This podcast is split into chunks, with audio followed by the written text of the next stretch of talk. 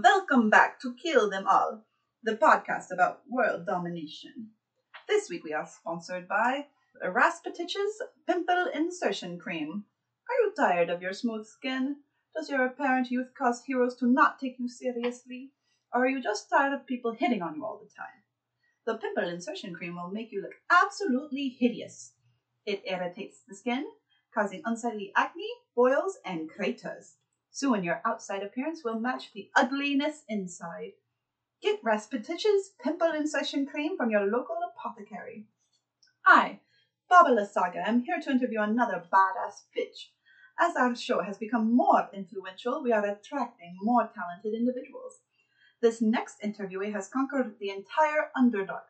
Please welcome to the show, Yvonnel Baenre. Oh, just Baenre is fine. Thank you for the warm welcome. Baenre, before we start, I just have to say I am such a fan. Dark elves have subjugated so many lesser creatures in the Underdark, and they couldn't have done it without your leadership. Well, I'd like to think that the Drow would have found a way to enslave multitudes with a, without me, but uh, you know, I know without me there would be much more infighting. Mutiny is such a concern for overlords. We women have to stick together. hmm How did you come to such a position of authority? Well, I was born into it, you know, into royalty, but uh, to maintain my authority, I've had to survive many vicious attacks on my life. And, you know, for the past 2,000 years, other drows have been trying to kill me to gain that status. But, uh, you know, I owe my life to my network of spies and assassins. And uh, shout out to my son, Jarlaxle. But then again, all those spies and assassins would be dead without me. So, you know, it's a mutual exchange. It's so beautiful how you manage to foster cooperation in such a cutthroat society. You know, there's a lot of murder in Drow society, but uh, we're all cooperating in one way or another. The Drow that successfully murder are Cullen the weak, so, you know, the weak ones cooperate by dying. Efficient. What's it like to be the head of a matriarchal society?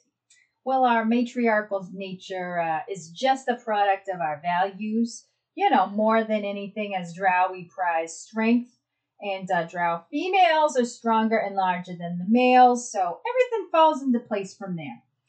As far as your question, uh, I don't know what it would be like to be the head of any other kind of society. The matriarchy is all I've ever known.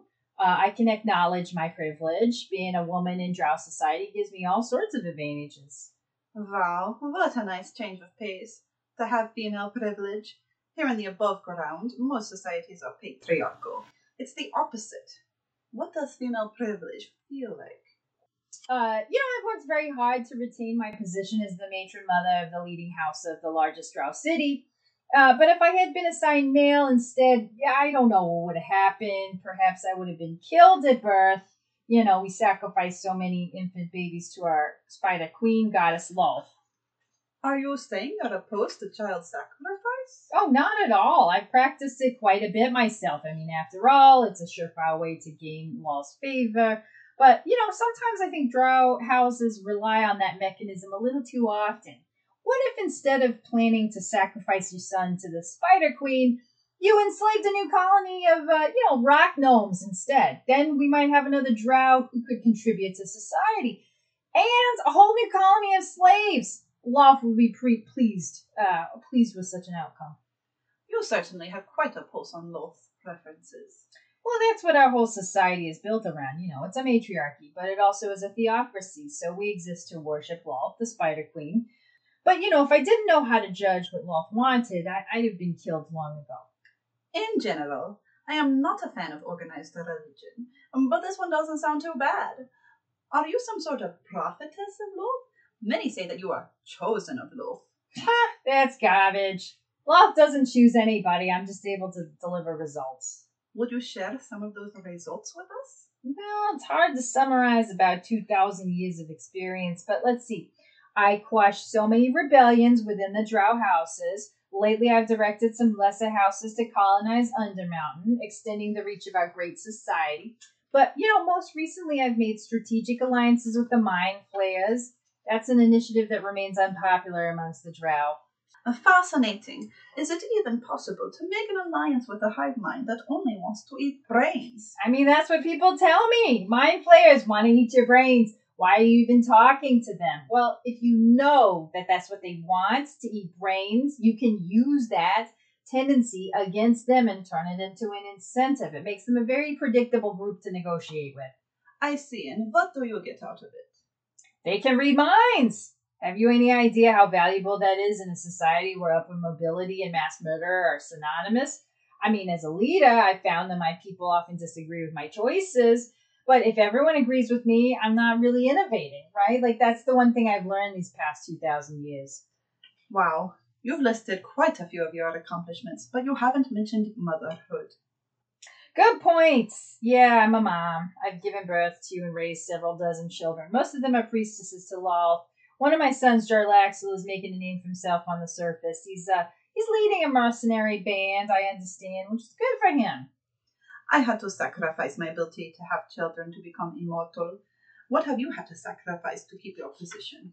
Oh, that's a really tough question. You know, I usually get what I want. But I suppose to asked me, I'd say I miss my twin sister. Yeah. A stupid stinking dwarf killed her long ago, and I led her into a battle against a horrid dwarven stronghold, Mithral Hall, and she died. I've often blamed myself for her death, but then I remember it's the dwarf's fault, not anyone else's. Do you have plans to take vengeance upon Mithral Hall?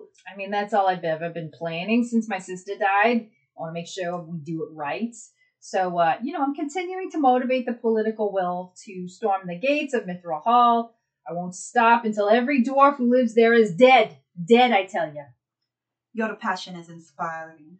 Thank you for joining us today. Oh, my pleasure. Why aren't more societies matriarchal? That's my question for you, dear listener. The matriarchy has real advantages. Our guest is living proof. More than anything, I appreciate her adaptability and vision. She can intuit the desires of the Spider Queen, a notoriously unpredictable deity, but she still finds room to advance her own agenda.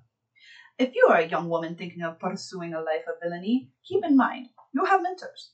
Consider seeking out the Drow in your local neighborhood. All of them believe in the supremacy of women. They'll be able to help you. Until next time, remember, kill them all!